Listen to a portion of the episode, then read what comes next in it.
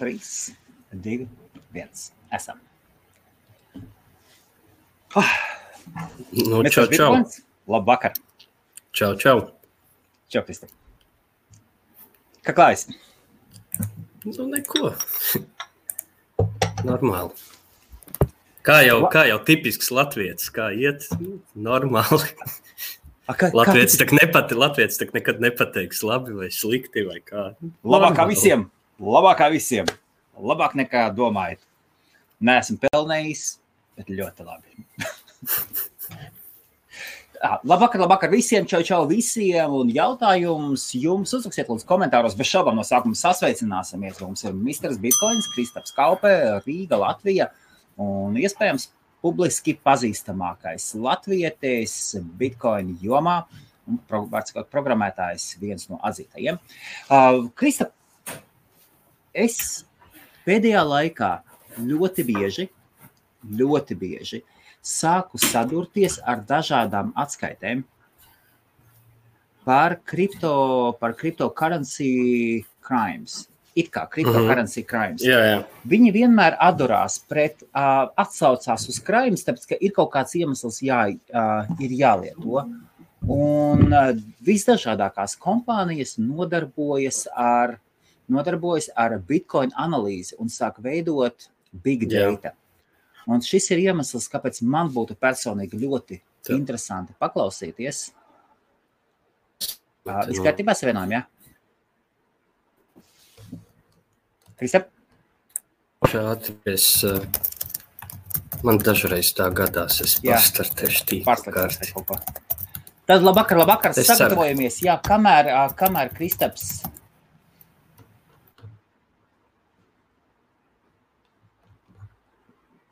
Tā, pagaidām, gatavojam savienojumu. Un arvien biežāk, arvien gaidām, gaidām Kristaps savienojumu. Tā. Tad gatavojas savienojums, viss kārtībā. Jā, Es esmu atpakaļ, jā? jā tu esi atpakaļ. Jā, tu esi atpakaļ. Uh, var sakot, kamēr mēs visi skatāmies, viens no, ja jums interesē šādi dažādi, uh, š, š, nu, daž, dažādas atskaites par tām, kurām es minēju, viena no pazīstamākajām ir Chain, uh, chain Analysis. Es citēju par šo Mm te. -hmm. Jā, jā, nu viņi ir viena no zināmākajām. Jā, un viņiem ir ļoti, ļoti interesanti reporti. Un šis, šis jaunais reports par 20, 20, 20. ā, Aiz, ierakstiet iekšā, ierakstiet iekšā Google The 2020 State of Cri- Crypto Crime vai arī Chain Analysis Crypto, uh, crypto Crime Report, kaut kas tam līdzīgs. Un jums Okay, atnāks in, interesanti. Es šito pats, pats neesmu izgājis cauri. Ļoti, ļoti, ļoti interesanti. Un viņi jau ilgi seko un atseko, un, un, un jo vairāk šādas atskaites dzird, jo vairāk tu sāc uzdot jautājumu, cik privāts ir bitkoins. Jo viņi Mhm. runā par to, ka ir vienalga, tu tur laid cauri mikseriem, visu kaut ko. Viņi pat ar Monero tiek galā. Nosacīta, bet tiek galā. Okay, tāpēc mums šodien ir interesanta tēma, SWOT analīze, tādas stiprās puses, vājās puses, Es iespējas, te- draudi. Starp citu, jā, tev būs droši vien tas eh, jāvada pasākums, jo es, eh, es tādu terminu svoti tikai šodien no tevis uzzināju. Man Ah, nācās googlēt, ko tas par nozīmē. Tas, tas ir ļoti, ļoti labs. Tas tāds, pat, bet labi, labi, labs veids, Jā. kā kaut ko analizēt, vai ne? Jā, bet man nav tāda, zini, kā man nav. pieejama, kā to pareizi darīt. Tāpēc Jā. droši vien tev ir tā kā tas. eh, tas Socioloģijas trūk- grāts un, un, un Jā, jā, es domāju, ka LLU tas, univers- universitātes pasniedzēju. nu, jā, ka tu varētu jā. to struktūru kaut kā strukturēt šo mūsu sarunu, un tad es varētu pieslēgties ar.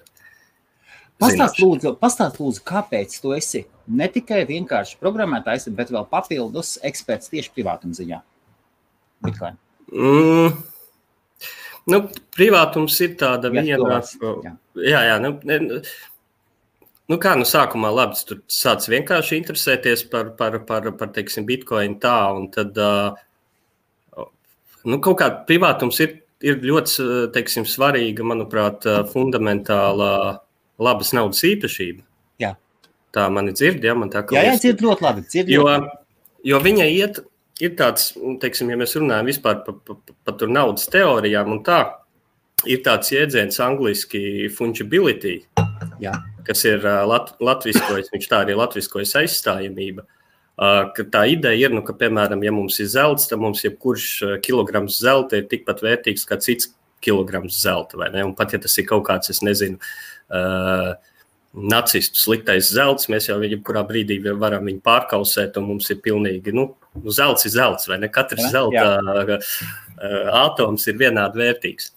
Nu, lūk, un, un, un naudai šī īpašība arī ir ļoti, ļoti būtiska, jo uh, pretējā gadījumā, nu, iedomājies, ja tu esi kaut kāds uh, mazais bizness, Uh, nu, mazs veikaliņš, nezinu, datorservis, vienalga, un tu gribi pieņemt bitkoinu par uh, uh, samaksu tev jau ir svarīgi, lai jebkurš bitkoins, kas tev tiek samaksāts, ir vienādi vērtīgs. Savukārt, ja, ja, ja mēs varam eh, eh, bez variantiem varētu sekot eh, pilnai vēsturei, vai ne, tad mums varētu pēc tam rasties problēmas šo bitkoinu kaut kur iztērēt, pārdot, jo redz, viņš tur, teiksim, trīs, četras transakcijas atpakaļ ir bijis iesaistīts kaut kādos mm, noziedzīgos darījumos. Un, uh, tur, starp citu, attiecībā uz naudu, es, ja nemaldos, tas bija kaut kāds 17, 16, varbūt agrāk gadsimts.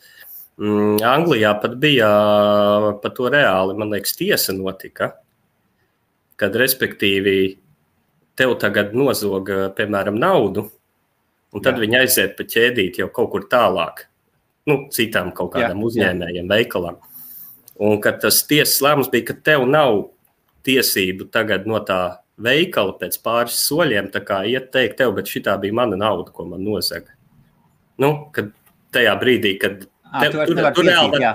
Tu, jā. vari, tu vari prasīt tam, kas tev ir nozadzis, bet, jā. bet, bet, bet tikko nav... viņš viņu izterējis, jā, viņa jā, jā, jā. jā. Un tas ir nu, visai, visai tāda. Nu, pareiza lieta, jo es saku, nu, savādāk taču mazais bizness nevar uh, normāli funkcionēt.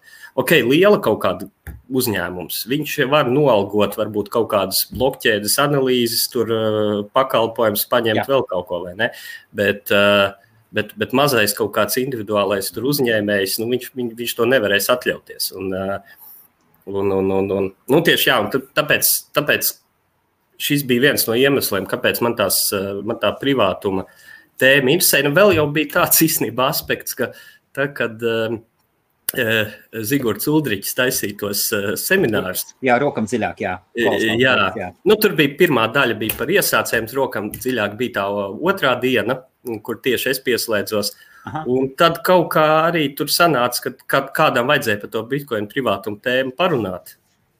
Un, nu, nu, kaut kā tā ir sanācis, un tad laika gaitā es esmu jau, jau kā izstrādātājs arī uh, arī piedalos uh, izstrādē, mm. tāds joint market uh, projekts. Jā. Uh, Un gal galā, nē, nu man jau arī pašam, nu, kur tā viena motivācija ir, ka nu, es jau pats to bitkoinu lietoju. Un es negribu, Jā. lai nu, kāda visai pasaulē ir daļa, cik man ir bitkoini kaut vai, kur es viņus tērēju, kā es viņus tērēju. Un tas, ka es gribu privātumu, tas nenozīmē, ka es daru kaut ko pretlikumīgu vai nezinu. Tieši tā. Vai, vai, vai, vai. Nu, vienkārši nu, man, man liekas, ka tas eh, katram ir tiesības. Privātums ir privātums. Jā, jā, tās ir pamata cilvēka jā. tiesības. Piemēram, ja tev tagad eh, tur, piemēram, tev būtu 57 bitkoini, tu negribētu nākt un stāstīt par bitkoinu. vai ne? Un kāds saka, ah, es paskatījos, Mistram Bitcoinam 57 bitkoini. Nu, jo, Haidī, ja man būtu, ja tev ir, tas jau ir, ne, tas jau ir no tavas drošības kaut kā viedokļa. Šie Jamesons, eh, Jamesons Lops ir apkopojis, man liekas, GitHubā. Viņš apkopo tos gadījumus. Ziņas ir eh, ik pa laikam noteikti tādi gadījumi, kad cilvēki nolaupa un liek viņam tagad atdot bitkoinus, vai, teiksim, nolaupa viņa ģimenes locekli vai vēl kaut ko. Trausmas. Jā, un, un, un bitkoinam jau ir tā starpība, teiksim, uh, ja tev būs bankas kontā nauda, nu, te visu to izdarīt nevar. Pat ja tev piespiedīs, piemēram, aiziet pie bankomāta, izņemt lielu summu. Jā, tu to nevarēsi. Jā, jā. Nē, nu, tu viņu varbūt pat izņemsi, jā, bet tu jau, ko tu darīsi nākamo, tu rakstīsi iesniegumu policijā, bankā, un tev visticamāk to naudu pat atgriezīs. Un, un, un, un, un tos džeks mēģinās dabūt rokā. Uh, bet, bet, teiksim, bitkoinā ir tas, ka tur jau tā ideja ir, ka tu esi pats sava banka. Tikko tu esi pārvedis, tu esi pārvedis. Jā, un līdz ar to tev ir Nu, tādā ziņā, jā, kaut kur tas ir līdzīgs skaidrai naudai. Jā, labi, naudai... labi, tā. tā, mēs tagad ķersimies klāt. Šovakar mums ir Bitcoin privātuma SWOT analīze. Gluži tāpat kā IBF ir attīstījies, es esmu, man ir aizdoms, ka arī tev ir uh, mainījušās domas par Bitcoin privātumu pēdējo divu gadu laikā. Tas tā varētu būt? Mm, pēdējo divu varbūt nē, jo es. Uh, man ir varbūt kaut kādas padziļinātākas, tur kaut kādas tehniskas nianses, Jā. es teiksim, labāk saprotu, un, un, un varbūt, teiksim, ir kaut kādas vairāk man uh, sapratni, kā var deanonimizēt, kas man varbūt agrāk neienāca prātā. Bet, principā, pašā Bitcoinā fundamentāli, es domāju, tas kaut kur ap 2000. Kaut kādu 11, 12, nu, 12 drīzāk gadu uh, sāka mainīties tā, tā attieksme, ka sākumā cilvēki uzskatīja, ka bitkoins ir privāts un anonīms. Jā. Tieši tā. Un uh, tad, kādā 12. gadā, tur 13. Nu, cilvēki saprata, ka tā gluži nav. Bet tad viņi, uh, zin, kā cilvēkiem jau patīk uh, vienkārši izskaidrojumi jebkurām lietām. Jā. Un tad cilvēki aizgāja otrā galējībā, ka viņi uzskata, ka bitkoins ir. Kā saka, perfectly traceable, kad viņš ir pilnībā izsekojams, kas arī nav. Tā patiesība ir kaut kur pa vidu. Mm -hmm, jā. un, uh, principā, tur ir tāda uh, zin, kaķu un peles spēle. Nu, ir kaut kādi cilvēki, kas domā visādus trikus, kā, kā uzlabot bitkoinu privātumu, un tad ir šādas kompānijas kā China Analysis, kas atkal mēģina deanonimizēt. Bet, bet tur vien jāatzīst, ka šīs kompānijas bieži vien uh, teiksim, tā, viņi, viņi pasniedz, ka viņi, ir, ka viņi var izanalizēt vairāk nekā viņi patiesībā var. Nu, nav tā, ka viņi var. Viņi, viņi saka, ka viņu stiprā puse ir tā, ka viņi atseko šos darījumus ne gadu. Bet vairākus gadus. Jā, jā nē, nu, protams, un ka tieši pateicoties, un tieši pateicoties, viņiem ir tāda liste, uh, top 100 raugu, uh, tie tādi tā kā vide, vidējie posmi, naudas mhm. atmazgātāji. Mm -hmm. Viņiem ir šis -hmm. saraksts, kuriem seko līdzi, kas figurējuši daudzās lietās. Un tad, kad savienotās drupiņas ar informāciju, ar jā, jā, jā. viņiem tas, tas, tā metode saucās uh, adrešu klasterings, ka viņi dažādām uh, metodēm atrod uh, adreses, kuras iespējams ir no viena maka. Jā. Viņi veido tādas tā kā adrešu klāsterus un tā kaut kur no citām datubāzēm, nu, visādos veidos tur var piesaistīt jau kaut kādus eh, personu datus. Un, teiksim, iedomājieties, viens piemērs man ir. Eh, man ir bitkoina kaut kāds maksas, es nopērku Air Baltica eh, lidmašīnas biļetes. Es bitpējām es iedevu savu vārdu, uzvārdu, tālāk jau Air Balticam ir pilni mani pasas dati, vai ne? Un principā, labi, es, es nedomāju, ka China analīzes tiek gluži pie šiem datiem, bet nu, mēs nezinām, pie kā viņi tiek, pie Jā. kā viņi netiek. Ir pamats aizdomāt. Mēs nezinām, nezinām, no kurienes viņi saņem naudu saviem jā, nu, pētījumiem. Piemēram, jā, tu saproti, tur jau ir tā, ka viņi Chain Analysis, kur saņēma viņus algo dažādas eh, biržas un, un tā tālāk, eh, to kā pakalpojumu var nopirkt. To analīzi, ka tu, tu iedod, eh, tev, jā. teiksim, jā, būs kaut kāda ienākošā transakcija. Un, mm, Šķiet, ka ir, ir, ir Bitfury savs tāds rīks, es aizmirsu tagad, kā viņu sauc precīzi, bet Bitfury arī ir uh, Un tur pat es redzēju kaut kādas ekrāna bildes, ka viņš to teiksim, pasaka teiksim, ar tik lielu varbūtību, teiksim, šī nauda ir bijusi kaut kādā darknet marketā, piemēram, ar jā, tik lielu jā. varbūtību. Mums izstāsta, ka viņi varētu būt lietota tiešsaistes azartspēlēs. Kas ir, kāpēc tas, tas azartspēles tiek analizēts? Tāpēc, ka ASV online gamblings ir nelikumīgs ja tu no Coinbase aizskaitīsi, ja nopirksi Coinbase bitkoinu, okay. esot Latvijā, Latvijas un aizskaitīs uz kaut kādu uh, azartspēļu vietni, kas ir Eiropā, Coinbase tev var aizslēgt kontu, tāpēc, ka tu esi pārkāpis ASV likumu. Nopietni. Jo nav Coinbase, tā ir ASV uzņēmums. Jā, jā, nu šis wow. ir tāds, teiksim, pat okay. piemērs, ja, kur, kur, kur cilvēks var jau, uh, nu, teiksim, liela daļa cilvēku realitātē saskarties ar šīm uh, kāpēc viņiem pat varētu interesēt tas privātums, pat ja viņiem privātums kā tāds neinteresē. Jo es domāju, ka pietiekami daudz cilvēku varbūt uzliek kādu likumu uz futbolu vai izdomā kaut kādu pokeru paspēlēt internetā kādreiz. No, vai ne? Vai ne? Un, tāds paspēlē, vai ko tas ir? Jā, jā, nu, jā. Piemēram, man patīk futbola totalizators. Nu, tāds hobijs. Jā. Ne jau uz lielām naudām, vairāk, vairāk tā kā Bet, protams, esiet ar to uzmanīgi, nekļūstiet azartspēļu atkarīgie. Tas tā uzreiz brīdinājums, lai tu nedomātu, ka es, es, ļoti, es, ļoti vēlos, es ļoti vēlos komentēt, bet es labāk ne. Ok, ejam, ejam tālāk. Kur ir stiprās puses? Labi, sāksim ar SWOT analīzi. Stiprās puses. Tad šovakar, labvakar, labvakar visiem sasveicinamies. Mums ir Mr. Bitcoins, Kristaps Kaupe. Es saprotu, ka ļoti cil... saņemot daudz labumu, mēs pierodam, it kā tas pasaulē ir. Tomēr mēs esam, latvieši ir nu, burtiski no svētīti tajā, ka nu, speciālisti mums IBF atnāk savu jomu speciālisti, tādi, kas nāk dalās ar savu pieredzi, kuru laiks maksā dārgi. Un ir ļoti pieprasīts, un šeit ir jūsu iespēja uzdot jautājumu, paklausīties tiešām savas nozares speciālistu jūsu dzimtajā latviešu valodā. Sākam ar SWOT analīzi. Stiprā puse. Nu, stiprā, stiprā puse droši vien ir ir tā mm, bitkoina, ka pirmkārt, ja mums ir tā pseidonimitāte, ja, ka tomēr adreses ir random ķēburi vai ne, kur, kur, mums nav nekāds vārds, uzvārds pats par sevi okay. klāt. Jā. Un tad ir šī, mm, šī transakcija īpašība, kad ir šīs uh, iespējams vairākas ieejas, vairākas izejas, uh, kas uh, nozīmē, ka praktiski jebkurai transakcijai ir vairāk kā viens izskaidrojums. Tāpēc arī, kad es minēju pirms tam to, to Bitfury rīku, ka viņš, viņš jau pasaka, ka kaut kas ir noticis ar teiksim, tik lielu varbūtību viņu prātā.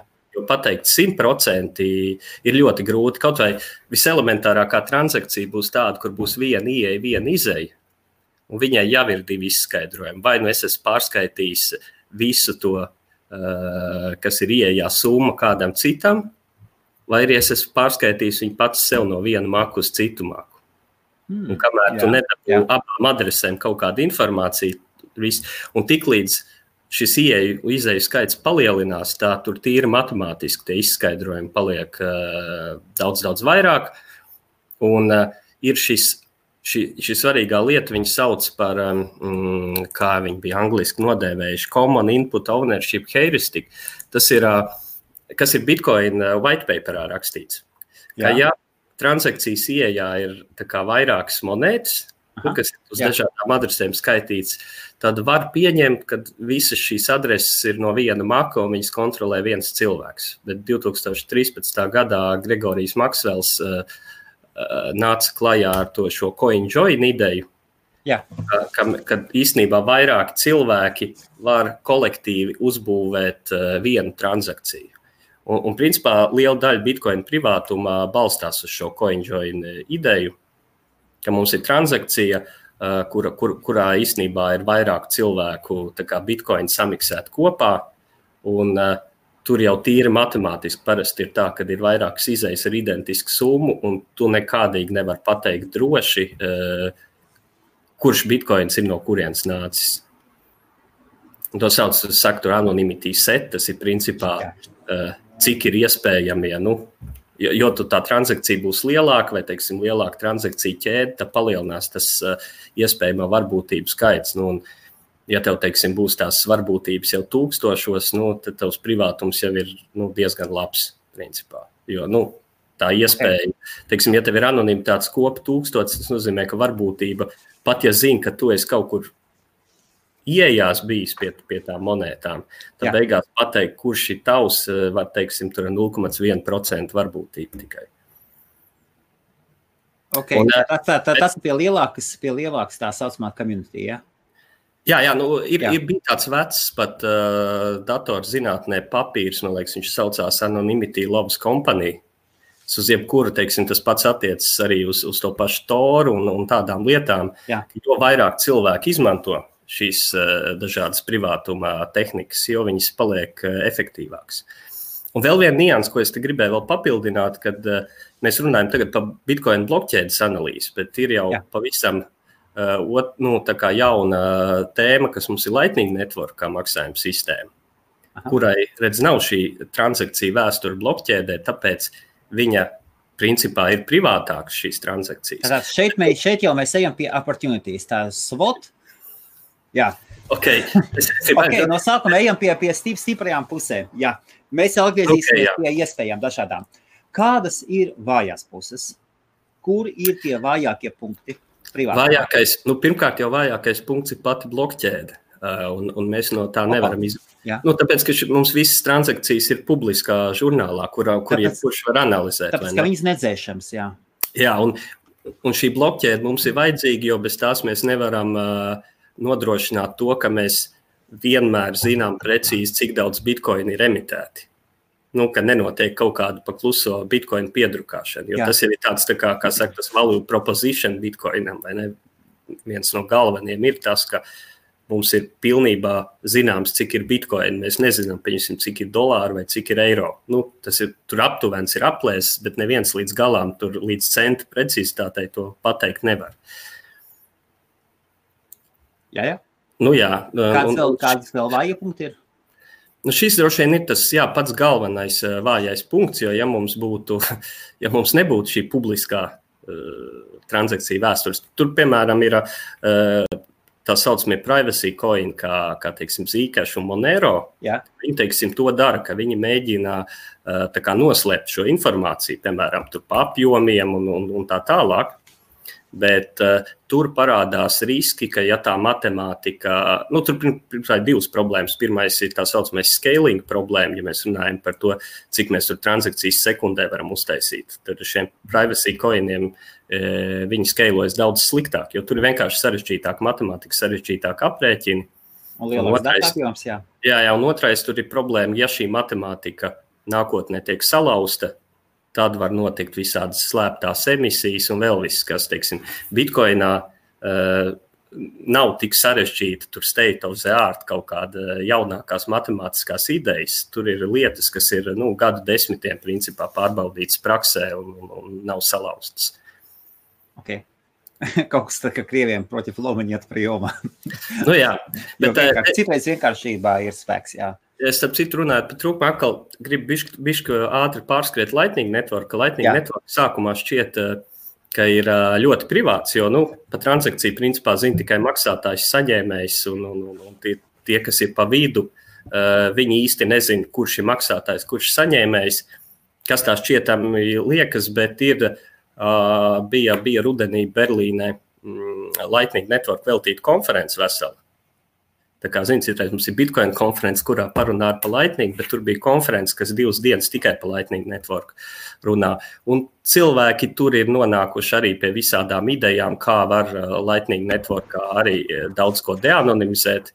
Mm, Tiesa tur ir viena starpība, wow. ka, ja Bitcoinā mums ir šī, mēs varam taisīt šo pasīvo analīzi, ka mēs novelkam Jā. Uh, visu blokķēdi un tam mēs tur analizējam un mums ir Mums vienmēr šī pilna vēsture ir, un ja mums nāk jaunas idejas, kā mēs varam kaut ko deanonimizēt, mēs arī pēc 10, 20 gadiem varam iziet tajā vēsturē cauri. Savukārt, Lightning Network tas vairāk balstās uz, uz tā, tā kā aktīvu probēšanu, ka tur sūta visādus. Uh, tur viens, viena teiksim, metode bija, uh, kad tu sūti maksājumu pats sev, uh, bet caur noteiktām, noteiktiem kanāliem kurus tu vari kā, veicot maksājumu, tehniski norādīt. Un tu vienkārši sākumā uzliec milzīgi lielu summu, un tev atbildēs tā node, ka viņai kanālā nepietiek līdzekļu tajā virzienā. Jā. Un tad tu pa vienam satoshi mazini, mazini, mazini, ma nu, satoshi bitkoina sīkākā uh, daļa, ja simt miljonā daļa. Tu viņu mazini, mazini, mazini, kamēr tev tā node pasaka, ok, šī tik daudz man tur ir naudas. Un, teiksim, tādā veidā tu vari aktīvi monitorēt e, e, tajos maksājuma kanālos, kurā pusē ir cik līdzekļi. Un, ja tu to ļoti aktīvi dari, tad tu vari mēģināt jau izsecināt, kur kādi maksājumi ir notikuši. Bet nu, šī analīze ir daudz sarežģītāka tādā ziņā, ka tiešām tev ir aktīvi e, tas jādara. Bet, Tur, protams, atkal ir no otras puses izstrādātāji, kas domā, ka visādas metodas, teiksim, kā, kā pret šo cīnīties.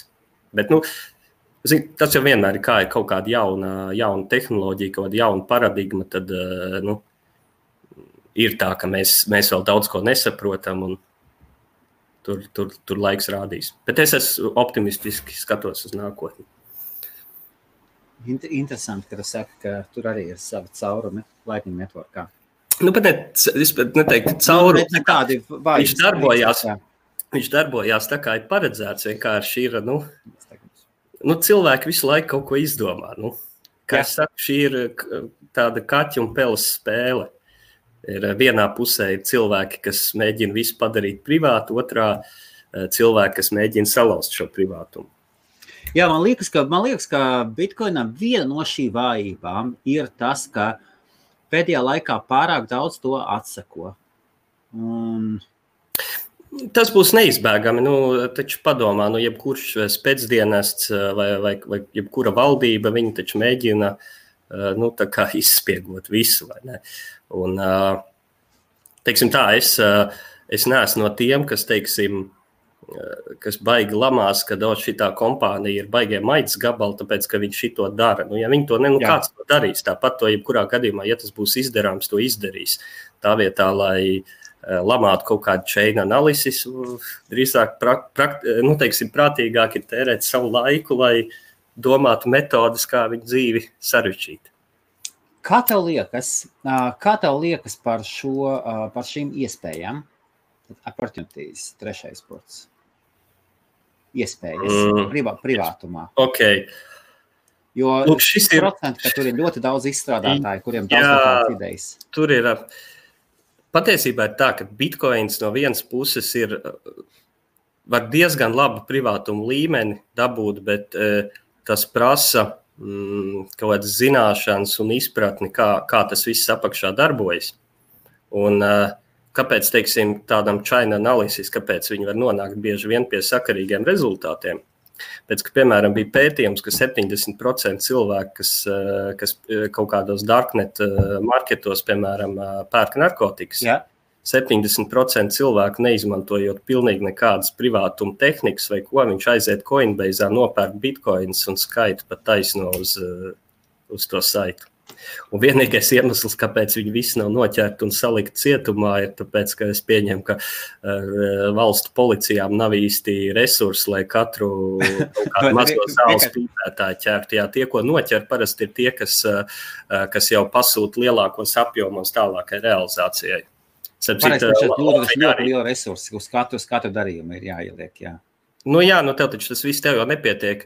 Pirmkārt, jau tev nepietiek arī tikai uh, atšifrēt to konkrēto darījumu, tev jau jāsavāc pierādījumi, lai pēc tam tiesā tas viss nu, izietu cauri.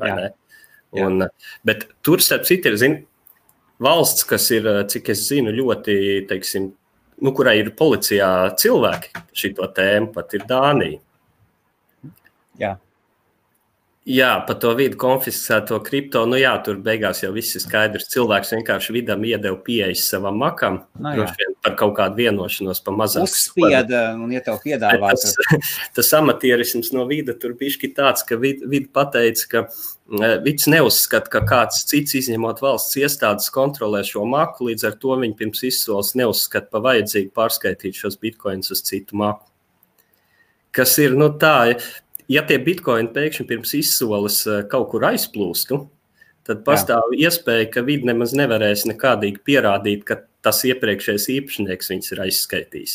Viņam tikpat labi varbūt ir eh, pāris mēnešus atpakaļ uzlauzts dators un hakeri nozaguši pieejas makām. Paga, paga, viņi, viņi to Sakot, viņi vienkārši dabūja maka privātās atslēgas un, un, un atstāja tai pašā makā, un tagad pārdos izslēgas. Ārprāts! Sakot, visu, ko viņi, viņi dabūja paroles un atstāja tos tā kā ir. Jā, tas nozīmē, ka šīs ir tam iepriekšējiem. Labi, tas iepriekšējais no vienas puses viņam nav, viņam jā. nav teiksim, motivācijas uh, kaut ko tur darīt, jo tur, tur bija kaut kāda 200 eiro apmēram. Jā, jā, jā. Un, un, un, un tu negribi sodu riskēt vai ko. Uh, bet tu nevari izslēgt tādu saku, varbūtību, ka cilvēkam varbūt ir, nu, kad, kad vēl kāda puse to kontrolē. Jā, nu, un, un, un gan jau kāda divis. Un... Nu, var, var, varbūt, nu, cerams, vismaz kaut divu faktoru autentifikāciju pielika klāt kontam. Kaut gan, vai viņiem Nē, ir. Nu, ja, viņam, ja, tu, ja tu dabū privātās atslēgas, tad jau tu, ko, tu tur vari, tu jau nevari postfaktum tur kaut ko pielikt. Nu, tev ir normālā. Ne, ne, ne, kur, kur, kur, viņam, kur viņam maciņš bija? Viņam maciņš bija tas biržā? Nav, tas nav, nē, es domāju, ka nav biržā. Mm, kā tu zini? Nu, jā, es varbūt nezinu. Nu, birža viss nav maciņš, jā, bet nu, cilvēki mm. mēdz izmantot biržas kā maciņu. Jā. Nu, jā, jā. Bet uh, skaidrs, ka tā vienkāršām, nu, jebkurš cilvēks, kas, teiksim, es domāju, vairāk, teiksim, ir bijis dziļāk bitkoina tēmā, tad kāda tev būtu loģiska rīcība? Tu uztaisi jaunu maku un pārskaiti visus bitkoinus uz to maku, un tu tajā nu brīdī jā. noņem jebkādas uh, varbūtības un šaubas. Bet, nu, es domāju, ka tur bija tas ir saistīts tajā, ka tomēr ierēģi pieraduši domāt visādu papīru, lēmumu, atbildību un, un, un tādā birokrātiskā tajā domāšanā, ka viņam jau Jā. viņam pat īsti neienāk prātā. Jau, šeit ir veids, kā tehniski panākt, lai nepastāv nekāda varbūtība, ka tos bitkoins kāds nozags. Bet, nu, Nu, nekas, es domāju, tur jau ir laika. Nu, šis ir pirmais, principā, tāds gadījums. Redzēs, kā tur, kā tur būs. Okay, atgriežoties pie iespējām, pie privātuma iespējām. Vai tu, nu, jā, jautājums, vai tu pieskaitītu pie privātuma iespējām lietu, kas man arvien vairāk sāk liek, liek domāt par to, ka tīrākais veids, kā iegūt bitkoinu, ir nevis to nopelnīt, bet mainot apmainīt, jā, naudu, jā. Pret, apmainīt naudu pret bitkoinu ir dro, drošāk un daudz privātāk, ja tu nodarbojas ar mainošanu. Bet jā, protams, jo ja, īpaši, ja tas ir bitkoina mainings, tad jau tu saņem bitkoinus bez kādas vēstures. Ļoti iespējams. Jā. Jā, ja, nu, es neesmu pētījis detaļās, kā pūli to realizē, vai viņi maksā to pašu bitkoinu, ko samaino, vai kādu citu. Bet, nu, labi, uh, agri vai vēl, nu, vajadzētu būt, ka jā, ja viņiem nāk šie bitkoini, ka viņi no tiem arī maksā. Un, eh, starp citu, es par šī, šo esmu domājis, ka, jā. ka mēs runājam par, par, par eh, to, cik, eh, cik teiksim, ir efektīvi vispār mainīgs kaut kāds. Un, un tā šķiet, ka šobrīd tas uzskats ir, ka tev ir jādabū elektrība līdz kaut kādiem 5 centiem kilovatstundā. Nu, faktiskā cena. Jā. Citu, pie, tā laikam arī ir, ir biržas cena šobrīd, tepat Ziemeļā Eiropā. Tikai vienīgais, ka tu ar visiem OIK un PVN, nu, praksē tev ir 11 centi vai ne pēc tam. Jā. Uh, nu, lūk, bet, teiksim, tā, tā teiksim, vēlme pēc bitkoiniem, kam nav vēsture, viņa varētu būt uh, motivācija cilvēkam mainot ar nelieliem zaudējumiem. Nu, viņš, teiksim, varbūt viņam nav 5 centi, nu, viņam tur, teiksim, ir kaut kāds 7 centi. Jā, nu, viņam tas bitkoins izmaksā dārgāk, bet viņam, piemēram, nav. Jā. Jā, jā, bet viņam nav vairs tur jādomā, kā viņus pēc tam anonimizēt, ko darīt. Nu, tas ir teiksim, viens uh, veids. Ir dzirdētas arī baumas, ka cilvēki ir gatavi par šiem uh, teiksim, tikko uzmainotajiem bitkoiniem maksāt uh, kā kaut kādu prēmiju vairāk. Bet es praksē Opa. Es nezinu, cik tas ir reāli, nu, bet uh, šķiet, protams, loģiski. Es tieši par šo gribēju jautāt, jo es, es atvainojos, tev pārtraucu. Mm -hmm. Es dzirdēju, ja, ka Ziemeļkoreja nodarbojas tieši ar, viņiem ir ļoti liels bitcoin mining firms un Monero. Viņi maino gan bitkoinu, gan arī cik viņiem ir liels. Viņiem... Es saprotu, kāpēc. Ne, viņi tiešām mainojot ļoti lielos apjomos. Viņiem, nē, nu, kāpēc? Nu, viņiem visiem sankcijām, viņiem tas ir bitkoins, ir varbūt viens no veidiem, kā, kā viņi vispār var nu, kaut kādu starptautiski kaut ko darīties. Starp citu, bitcoin tāds. Privacy Wikijas šodien pārskrēja pāri, un tur bija kā, nu, kā tikt pie, teiksim, tīriem bitkoiniem, kas Jā. Točs nav ar tevi sasaistīts. Nu, piemēram, ja tu nopērci Coinbase, bitkoinu skaidrs, tur ir tev pasas dati klāt, vai ne? Un Coinbase zina, ka šie bitkoini ir, tur, teiksim, Helmutam vai Kristofam. Mhm. Un viens, ko dara Ziemeļkoreja, viens variants tur bija pieminēts zakšana. Nu, ja tu nozodz kādam bitkoinus, tad jau viņi arī ir bez tavas vēstures. Un Ziemeļkoreja ir, ir zināms, ka viņi tajos izspiedēja vīrusus. Jā, ļoti, ļoti spēcīgi, jā. jā. Lai gan tie izspiedēja vīrusus, starp citu, cik ir analizēts, pat kad bija tas, man liekas, viens no vislielākajiem, ka bija pāranalizējuši, ka tur nu, daži desmit, varbūt tūkstoši dolāru maksimums viņi bija dabūjuši. Nu, ja padomā, kāda operācija, cik miljoni datori inficēti visā pasaulē, ja to rezultāts ir 10, 20 tūkstoši dolāru, liekas tā maz. Nu, kas nozīmē, ka lielākā daļa cilvēku vienkārši nemaksā jā, jā. šiem izspiedējiem. Plus, plus uh, ne, ne jau tik vienkārši. Man liekas, ka tīklus uh, vecā Eiropa, ASV ar bankām sadarbojas. Viņiem ir savas gulošās grupiņas. Kas tik, kas tik Ziemeļkorejā? Jā, jā, nu, nodarbojas. Bija jau runas arī, kad ABLV kaut kur bija ar Ziemeļkoreju kaut kādu darījumu bija gājuši. Es domāju, ka tas varētu būt viens no. Nu, Bet, eh, starp citu, par, par, par izspiedēju vīrusiem man radiniekam kaut kādus mēnešus atpakaļ šī bija gadījies šitā.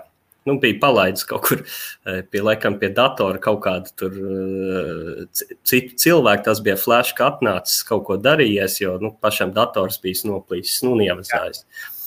Un tad mēs runājam, runājam, bet viņš viņam teica, nu jā, nu, ka tur reālāk tur. Nu, Ja tur ir labi nošifrēts, un tur, tur nav īsti reāli dabūt uh, kaut ko atšifrēt. Vienīgais variants - maksāt, bet tur atbildi bija nē, es ar teroristiem diskusijās neielaižos.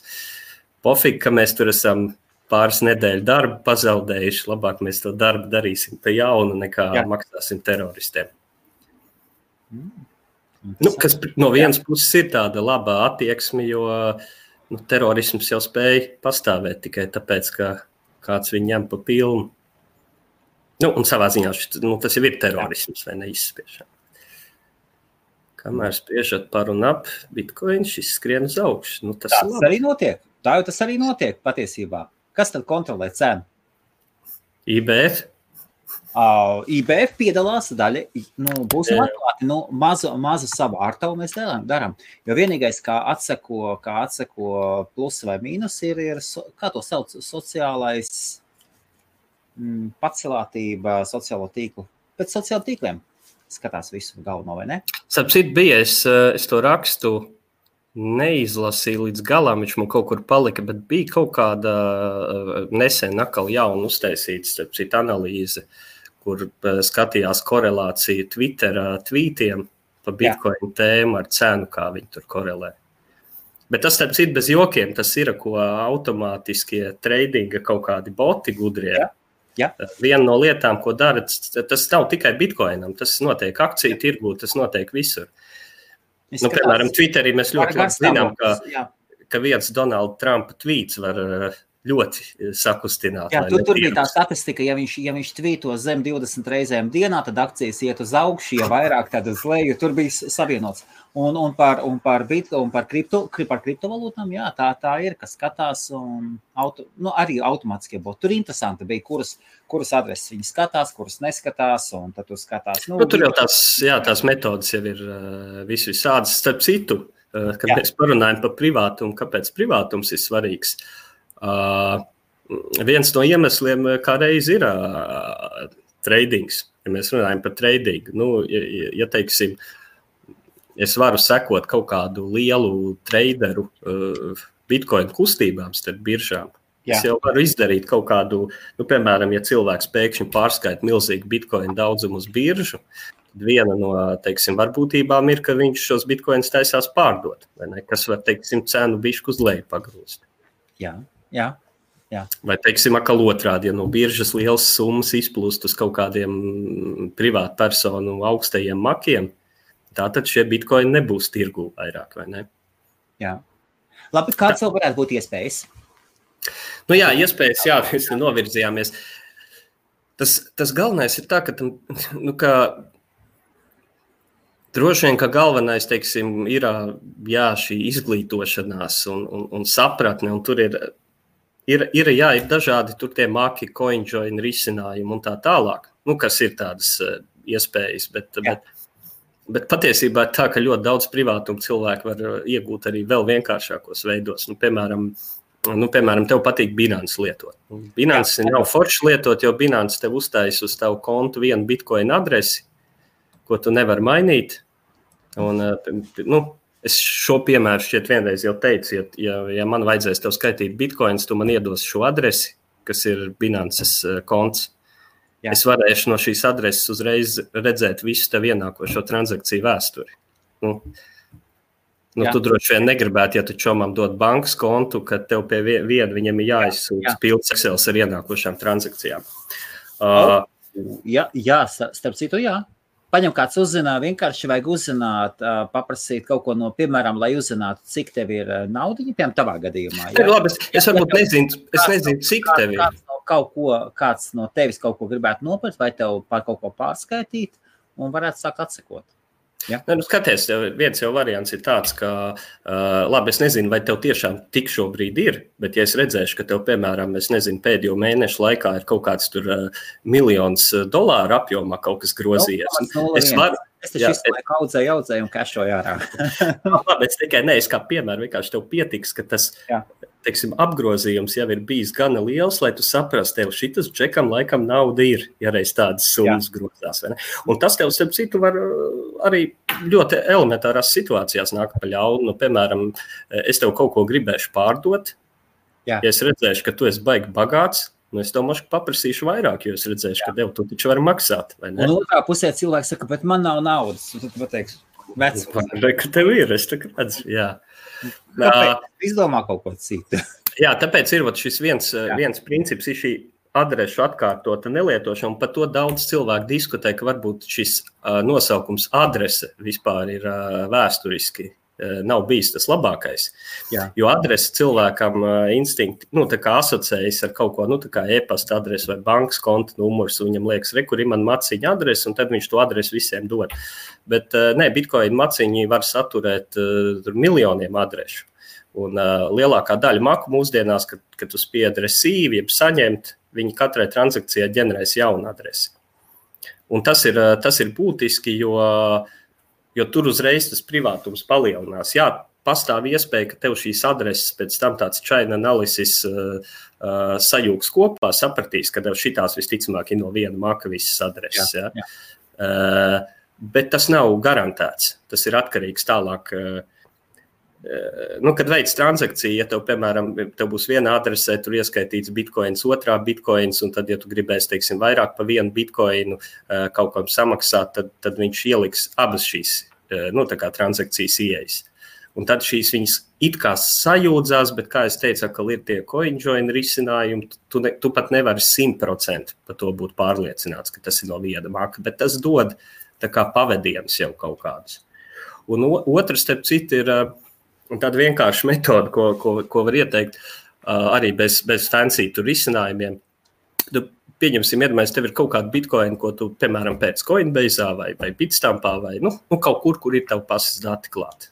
Un, piemēram, tu tērē arī, nezinu, pērcēji Baltika biļetes, vēl kaut ko, kur ir uh, tev pasas dati. Un tad ir varbūt kaut kāda cita bitkoina, ko tu, nezini, tu tur nopērci, pārdod mašīnu kādam, vai, nu, kur tu privātpersona, privātpersona. Tad uh, viena metode vienkārši lieto divus bitkoinu makus. Vienu lieto šiem bitkoiniem, un otru lieto tiem, kurus tu gribi. Uh, kā, nu, kas tev ir teiksim, bez taviem pazas datiem? Tev jau ir ieguvums, ka tu šos abus bitkoinus uh, apjomus, nu, kā, ka, ka viņi nebūs saistīti, viņi būs pilnīgi neatkarīgi. Un, starp citu, viena lieta ir, ka daudziem makiem... uz makiem var pārskaitīt. Tu ieteiktu ja pārskaitīt ar CoinJointu vai vispār labāk nesaistīt abus makus? Nē, labāk viņas ir, drošāk ir atsaistīt, nu, tā kā jā, nesaistīt, jo, jo tajā brīdī no blokķēdes analīzes viedokļa liekas, ka tie ir divi dažādi cilvēki. Un, starp citu, eh, viena lieta ir, nav pat obligāti vajadzīgi divi dažādas programmas daudziem, piemēram, mobilajiem makiem, eh, teiksim, MyCelium vai, vai Blockstream Green. Viņiem ir tāda feature, ko sauc par uh, akkonts, jeb konti. Jā. Tu kā vienā makā uztaisīji vairākus apakšmakus, un tu, tu garantē, ka, ka tavs maks uh, nu, uztvers tos, nu, viņi būs atsevišķi maki, ka šie bitkoini netiks sasaistīti. Un, protams, tad CoinJoin ir teiksim, forša lieta, bet šīs te metodas, ko es pateicu, tev iedos varbūt lielāku privātumu, kas nav kaut kāda fancy Jā. tehnoloģija. Tas ir vienkārši kaut kādas vairāk praktiskie padomi, kā pareizi lietot bitkoinu. Jā. Nu, kaut, kaut, kaut teiksim, kā, piemēram, piemēram, kāds žurnālists vai deputāts vai kāds, vai kāds uzņēmējs lielāks, piemēram, nu, piemēram, deputāts, kurš varbūt kurš Lietuvā, neteiksim Latvijā, mūsu braļukas Lietuvā deputāts darās, viņam kaut kāds savs uzņēmums. Un, kruķās, kā mākslinieks. Tas ir par pa žurnālistiem. Es zinu, ka jums arī arī, arī, arī, arī mūsu pusē zinu, zinu ka, ka nu, ir kad žurnālisti pērk informāciju maksājot ar bitkoinu. Nu, žurnālistam jau, nu, žurnālisti to mēdz darīt, ka viņi mēdz maksāt informācijas avotu. Un žurnālistam, protams, ir tā priekšrocība, ka viņš drīkst avots eh, neatklāt. Un, eh, nu, un ja tu gribi, jo, jo bitkoins iedod vienu, vienu burvīgu iespēju, kas, teiksim, agrāk bija sarežģīti. Tu vari Jā. nopirkt informāciju no anonīma cilvēka internetā, samaksājot viņam privāti caur internetu. Tā nav šis un cilvēks. Tu ļoti viegli, at, tu vari ļoti, no otras puses, tu vari atskaitīties arī saviem darbdevējiem. Jā, to var parādīt. Reku bija bitkoina transakcija. Tas, ap citu, ir arī, ka bitkoins Ļu- var ļoti būt viss, jā. privāts, Jā. bet no otras puses viņš, teiksim, var būt arī uh, bieži vien, ka mēs privātuma aspektā runājam, ka šī blokķēde ir tā kā vājā vieta vai ne tā Jā. kā weakness. Ja? Tad atkal kaut kādas transparents, nu, no tādas, tur, tur ir atkal kaut kāda bonusi, nu, plusi, teiksim, viens. Uh, Piemērs, ko, ko es varu minēt, nu, piemēram, tu esi labdarības organizācija, kas pieņem ziedojumus Jā. Bitcoinā. Tad Bitcoin blokķēde tev ļauj, ka tu vari, uh, tu vienkārši katrai izējošais transakcijai, teiksim, savā mājaslapā pieliec, tas bija par to un to, tur mēs maksājām par to un to, un tad tu kā ziedotājs jau vari būt pārliecināts, nu, ka tā tava nauda tiešām aiziet uh, kaut kādiem mērķiem, kam tu, nu, kam tu gribi ziedot? Jā. Nevis organizācijas kaut kāds tur uh, vadītājs aizbrauc uz uh, Alpiem slēpot vienkārši par to naudu. Um, Man ir tāds jautājums par threats, par pēdējo burtiņu, te par draudiem. Kā tev liekas, ja pūli, ja pūliem, pūlus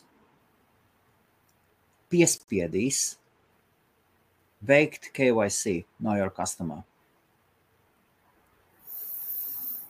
Jā, tas ir. Es, es, pat Kas? redzu, ir, es pat redzu vēl lielākas potenciāla problēmas, ka, ka pūliem var. Par to neviens, par to neviens nerunā. Jā, jā. Nē, nu runā par tām lietām vairāk tikai jā. tādos eh, kaut kādos eh, specifiskākos lokos. Eh, Jā. Liels, pieņemsim, drauds ir, ka pūlēm var eh, pateikt, eh, nu, ka, piemēram, valdība pasaka, lūk, rekuris saraksts ar bitcoin adresēm, ja kādas transakcijas, kurās ir iesaistītas šīs adreses, jūs nedrīkstat mainot, iekļaut blokā. Mm. Un šeit, teiksim, vienīgais risinājums ir nu, decentralizācija. Jo, nu, piemēram, Ķīnas pūlim jau īsti nav saistīta ASV valdība izdomā, vai ne? Un otrādi, vai, nedod Dievs kaut kādā, teiksim, Irāna, tur Irānā būs maineri, nu kāda viņiem daļa, Jā. ko ASV Es- es valdība es tikmēr iemetīšu- es linku, padodiet, lūdzu, ziņu, vai jums atnāk atvērt vai nesanāk. Iespējams, tas ir mans unikālais links. Es iemetu linku, pamēģiniet uh, lejuplādēt šo PDF. Plēs, plēs Es turpināsim. pats, Jā. es Pamēģiniet. pats pamēģināšu. Jā, varēs atvērt. Jā, atveriet, saglabājiet, un tas ir ļoti, ļoti, ļoti interesants reports. Jā, turpinām. Jā. Nu, lūk, tur jā, šī decentralizācija viens ir, protams, nu, Tas ir tā, jūs šo, tas, tas ir iegūts neievadot savus privātos datus. Patiešām. uh, bet, uh, nu, nu, piemēram, ir, ir jau tā, ka mm, tas, ko cilvēki mēdz uh, kā, nezinu, palaist garām vai neievērot, ka pūls jau nav tas pats, kas mainers. Jā, pūliem mēdz būt savas mainīgas fermas. Bet uh, pūlis Jā. parasti nekad nekontrolē visu savu hashrate. Un kaut kāds hashrate ir kaut kādi mazie mineri, kas nu, var pirmkārt no viena pūles uz otru pārmesties, kā vien grib.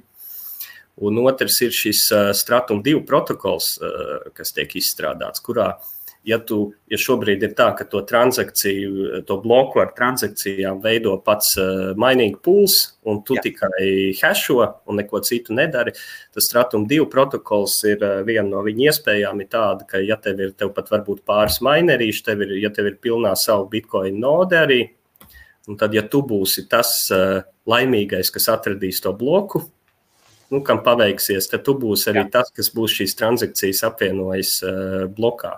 Un, uh, šis, uh, šis protokols, man liekas, jā, tā ir uh, forša svarīga lieta. Nu, redzēs, protams, kā viņš praksē ieviesīsies, vai ne? Bet nu, tā ideja, ka, ka mainīgi pūls jau vairāk nekontrolē, kuras transakcijas ies blokā, kuras nē, bet ka to var mazais mainerīts jau ietekmēt.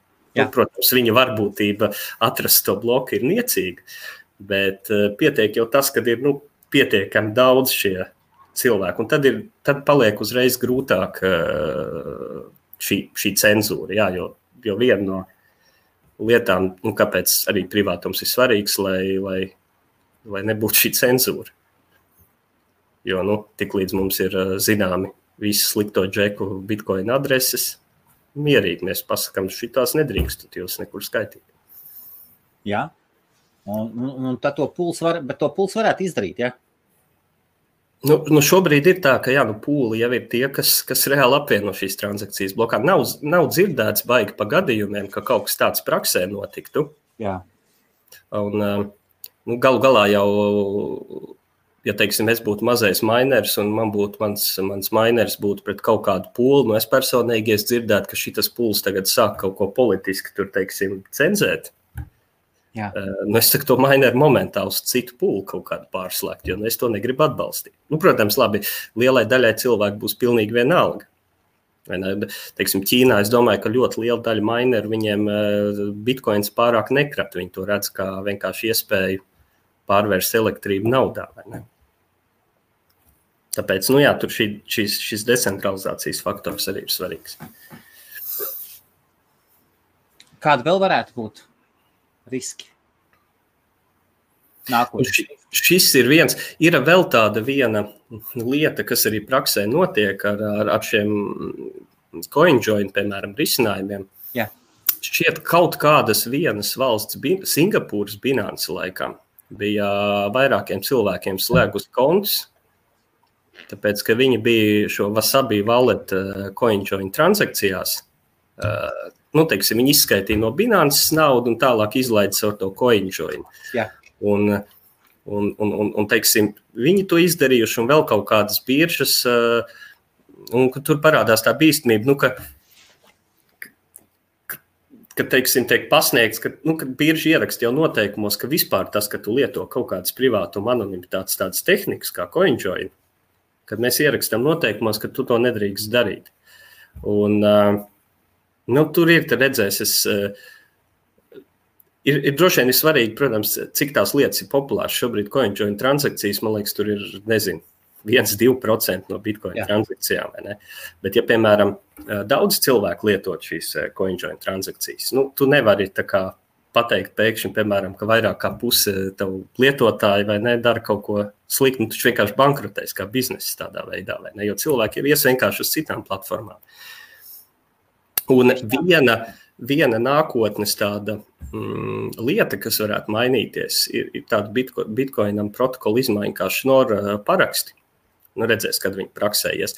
Un uz tā bāzes vēlāk ir iespējama būs tāda tā sauktā parakstu agregācija. Šobrīd ir tā, ka tev ir transakcijai daudz siejas, un, un, un katrs, katra viņa tiek parakstīta ar savu elektroniski parakstīt. Un tas, šis paraksts aizņem vietu transakcijā, nu, kaut kādus baitus. Un, un viņš gan tev blokķēdē aizņem vietu, gan tu dabū maksāt par katru šo baitu.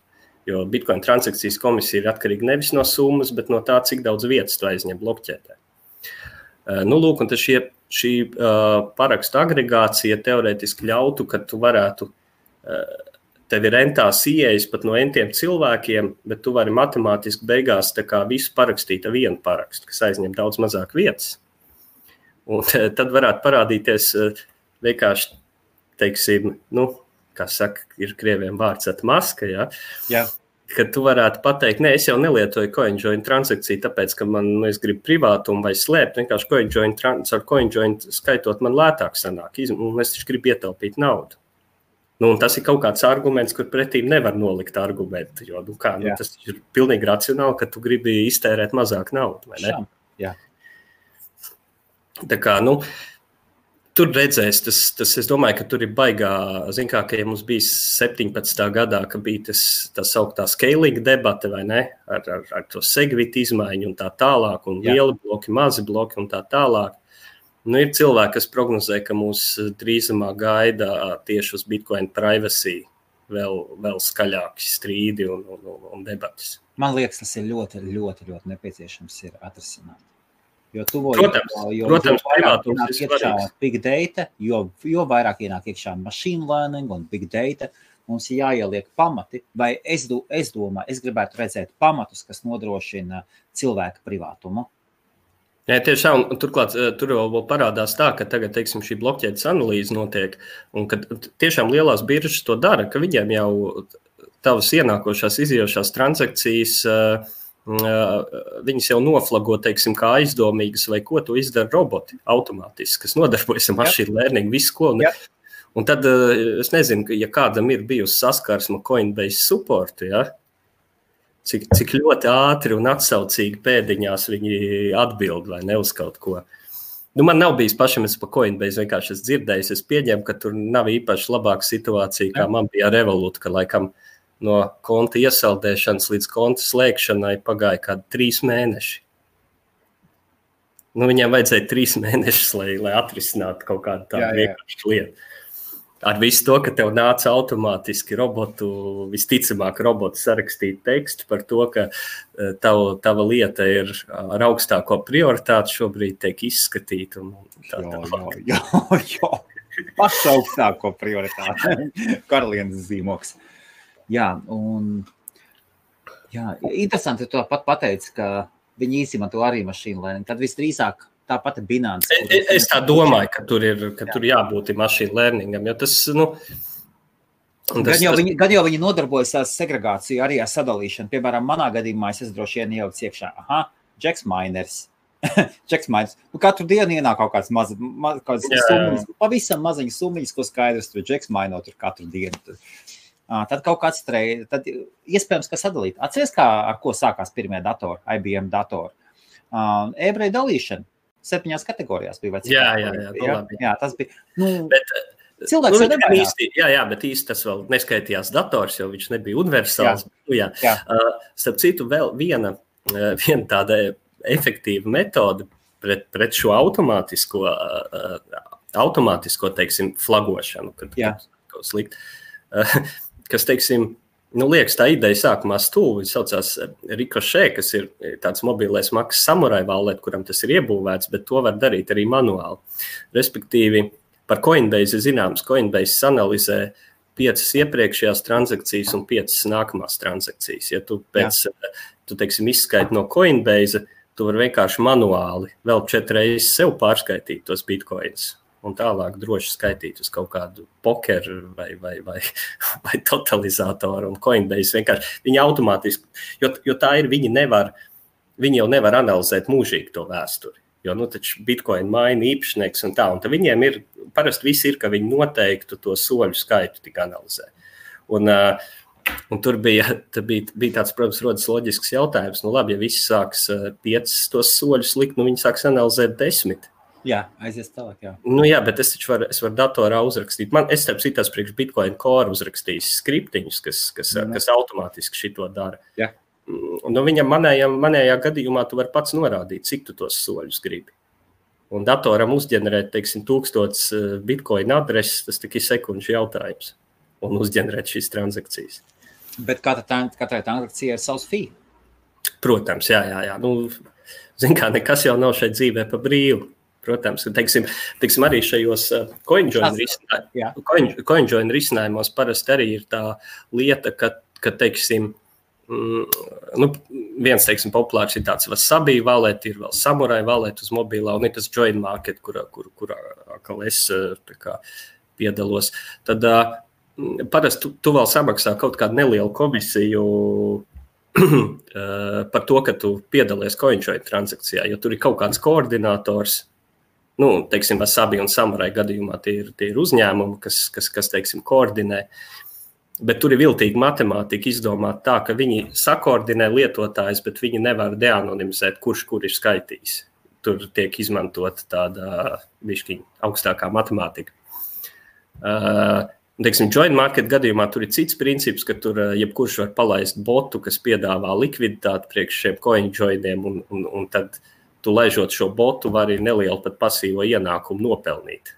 Nu, tev lēn, tev, teiksim, tur, ir, tur ir ideja tāda, tas, kurš grib šo coinjoin transakciju veikt tagad, tūlīt, tas maksā. Un pārējie vienkārši viņi ir ielikuši makā bitkoins, un viņi ir gatavi piedalīties tajā uh, bitkoina samaksēšanas procesā.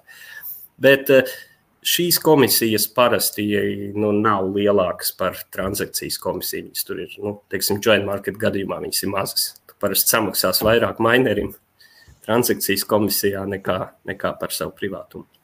Labi, ja mēs taisām kopsavilkumu, ko mēs pirms mēs taisām kopsavilkumu, es gribu pateikt vienu lietu, ka ja tie, kas ir Lielbritānijā, pask paskatieties, ja jums ir overdrafts, paskatieties, burtiski nesen visas Lielbritānijas lielās bankas novienojās, novienojās, novienojās savā starpā tā ir šodienas informācija, novienojās un no nākošā mēneša paceļ procentus, overdrafta procentus, pietuvojoties maksimāli atļautajam limitam. Tas ir kartelis. Jā, jā. Es šodien, šodien, šodien gāju, es šodien uh, ir, bet uh, tajā pašā brīdī labi, es neiešu dziļāk, un uh, karta, karteļi pastāv un pastāvēs vienmēr, kamēr ir cilvēks. Es gāju uz banku runāt par, par, par, par, par biznesa iespēju saistītu, aprunāt saistībā, cik es droši varu nodarboties ar kripto biznesu un tādām uh -huh. lietām, ejot nākošā līmenī un uzzināju citas lietas. uzzināju citas lietas, bet par savu lietu neko. Neko. Bankai Starp... nebija svarīgs mans jautājums. Es satikos vienkārši ar cilvēku, kurš man paziņoja lietas. Un pateica, pa, paprasīja, vai man ir visas apdrošināšanas, kaut ko man mēģināja pārdot. Jā, starp citu, šodien bija arī telegramā bija informācija, ka vienam cilvēkam viņš ir lieto Luminor banku uh mhm. -huh. Latvijā. Uh, un viņam tika nobloķēts maksājums šķiet uz bitstampu un prasa paskaidrojumus. Kādā sakrā viņš skaita naudu uz bitkoinu, uz to bitstampu, ko viņš tur Jā. grib, cik bieži, nu, kā jau bankas. Nu, tas, eh, kā, un eh, bija šāds gadījums dzirdēts 17. gadā ar Citadeli, kad, kad laikam uz Krakena bija vienam cilvēkam nobloķēts maksājums, ka viņi pateica, nē, no mūsu bankas uz, uz, uz, uz kādām bitkoinu biržām jūs naudu neskaitīsiet. Labi, kopsavilkums. Par uh, SWOT analīzi, par SWOT tāds. Kādas kopsavilkums īsumā? Mēs šodien bijām novienojušies ar Mr. Bitcoin. Uh -huh. Ierakstīsimies vienā stundā. Mums stunda ir pagājusi. Stiprās puses punkti. Tā, vēlreiz iet tam visam pašam. Es domāju, ka. Ne, dažos vārdos, dažos es domāju, vārdos. ka pats galvenais ir saprast to atziņu, ka Bitcoins nav nec eh, perfekti privāts, nec perfekti izsekojams. Tā patiesība ir pa vidu. Eh, atkarīgs ir, kā tiek lietots bitkoins, un uh, nu, tur ir jāiedziļinās. Un tad, uh, starp citu, par šo vēl, vēl viena lieta, kad teiksim, attīstās cilvēku domā risinājumus, teiksim, kā nu, visādas privātuma tehnikas un, un, un tā tālāk. Jā. Tā ir viena lieta, bet teiksim, otrs aspekts ir, es domāju, ka arī nu, tur arī cilvēks strādā, kā pēc tam šos risinājumus padarīt parastam cilvēkam vieglāk lietojams. Jo, jo, jo teiksim, tas pats Joint Market, viņš sākotnēji bija tikai nu, komandrindā darbināms. Tagad viņam ir arī grafiskā saskarne, bet teiksim, tur prasās ļoti daudz uzlabojumu. Es parasti neesmu tā sauktais UI, UX un frontend cilvēks, bet šai projektā es kaut kādu laiku tam veltu, jo es saprotu, nu, tas droši vien ir veids, kā es varu dot vislielāko pienesumu. Jo, jo šobrīd ir tā, ka, ja man teiksim, tas uh, pats joint market, ja man būs, uh, nu, nu pieņemsim, es domāju, ka es nevarētu tev, Helmut, iedot tagad linku, un tu tur uzspiest un viss saprast uzreiz. Man tev būtu vēl jāstāsta, tā, tur jādara šitā, tur tas, tur tas, tur tas.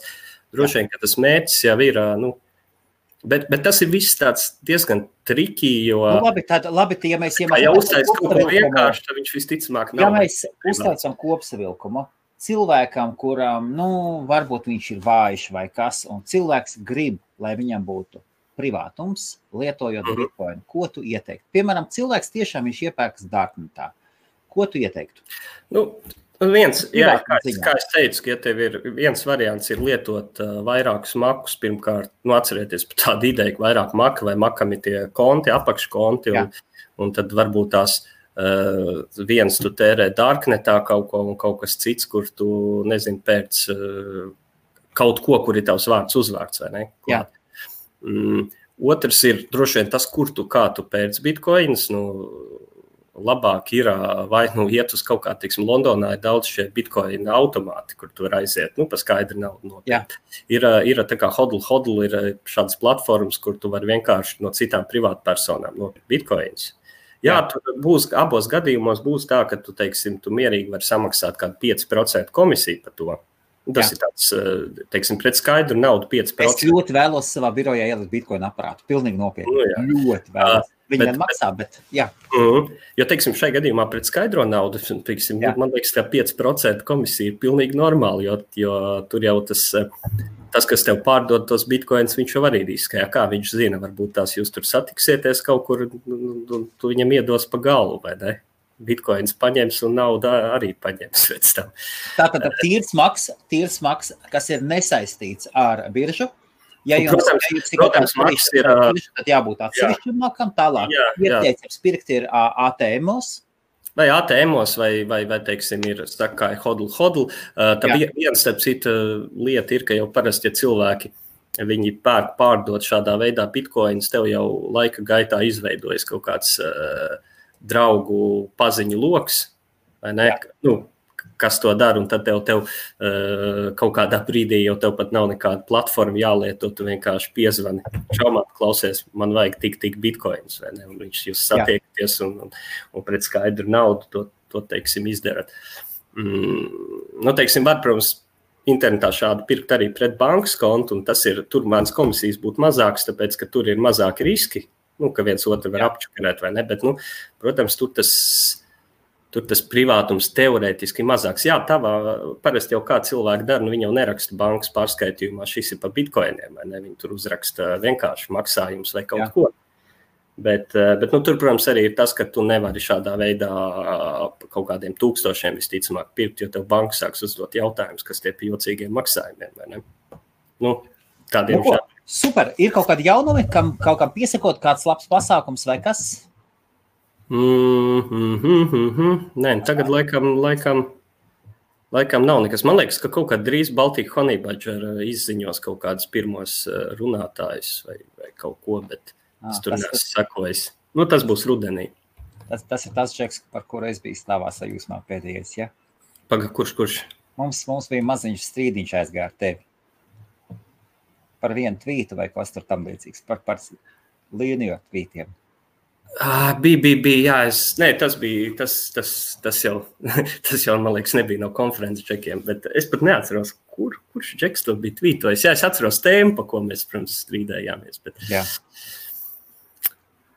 Nu, ko, tā tad viena, viena lieta ir, mums ir, es ielikšu iekšā, es ielikšu iekšā saiti, mums ir otrā konference vai otrais fórums par kriptovalūtām notiks Londonā, nopirks Londonā 15. augustā. 15. augustā, un es domāju, man tagad ir jāvienojas ar Mr. Bitcoin par. Mm, pagaidi, pagaidi, man tas datums liekas aizdomīgs. Ah, 15. 15. augusts, jā.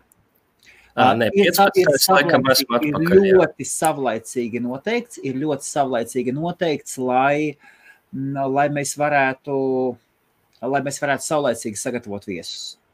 Saulēcīgi uh -huh. sagatavot viesus, es pamēģināšu iet pēc bilances un pēc, pēc, pēc tādiem pēc lielākiem zvēriem. Jā, jāpiesaka, jāpiesaka kaut kāds etērijums vai kaut kas tāds. Paskatīsimies, paskatīsimies. Telpa nav pietiekoši liela, toties, nu, šo, šoreiz būs vairāk nekā pagājušajā reizē. Cerams reģistrē, reģistrējieties. Labi, vēlreiz, ja kāds ar tevi vēl sazināties, kā vislabākais, Kristap? Ja, droši vien visvieglāk ir tā no tiem publiskiem, droši vien ir Twitter, kurš ir kā Kristaps. Uh, jo te telegramā es esmu bijis nomaskējies, bet, bet, bet, bet sākumā droši vien, ka var, nu, var Facebookā man, protams, arī meklēt. Pie maziem, dat, pie, pie, pie maziem, maziem datiem IBF grupā Telegram var atrast. Arī, jā, es, jo starp citu, Facebook ir baigi viltīgais ar uh, ienākošām ziņām no cilvēkiem, kas tev nav draugu lokā. Man ir liela tieksme viņus nepamanīt, jo viņas tur tā neparādās. Teiksim, Twitter uzreiz tev parāda, tev ir ziņa ienākusi. Viņi plus, viņi ir ieviesuši, Facebook ir ieviesis diva, ot, divu līmeņu. Man nāk daudz cauri neapstiprināt. Sakarā to, ka man ir draugu skaits kaut 85 vai cik. Man nāk diezgan daudz ziņas, un ir diva līmeņa nezinām, ziņas no nezināmiem cilvēkiem. Ir tīrās ziņas, un ja jūs rakstīsiet, ierakstīsiet iekšā linkus, tas ir būtiski, tas ir kaut kāds varbūt 48 stundas atpakaļ ieviests tikko jums būs links vai e-pasts iekšā vai kaut kas tamlīdzīgs, parādīsies, ka potenciāli kaut kas vēl papildus. Tur vēl ir. Neaizmirst, ka Facebookam ir arī blacklist ar linkiem, ko tu nemaz draugiem nedrīkst sūtīt. À, vispār, fiziski nevar nosūtīt, jā. Jā, jā viņš izņem ārā. Nu, pamēģiniet kaut kādu, nezinu, adultu industrijas saiti, piemēram, iemest kādam. Viņš jau tādā kā runieks. Labi. Labi, visiem liels paldies. Uzrakstiet uzrakstiet Kristupam, Mistaram Bitcoinam Twitterā, tad Kristaps kā Twitterā, Twitterī. un tiekamies nākošreiz. Ja? Un varbūt uzrakstiet ieteikumu, par ko jūs vēl, vēlētos, lai Mr. Bitcoins parunā. Jā, es gan nezinu, vai kā man nākošais otrdien būs ar laikiem. Ok, labi. Tā, jā, tad to jau nāks tuvāk, tad skatīsimies. Jā. Visiem labi. Paldies.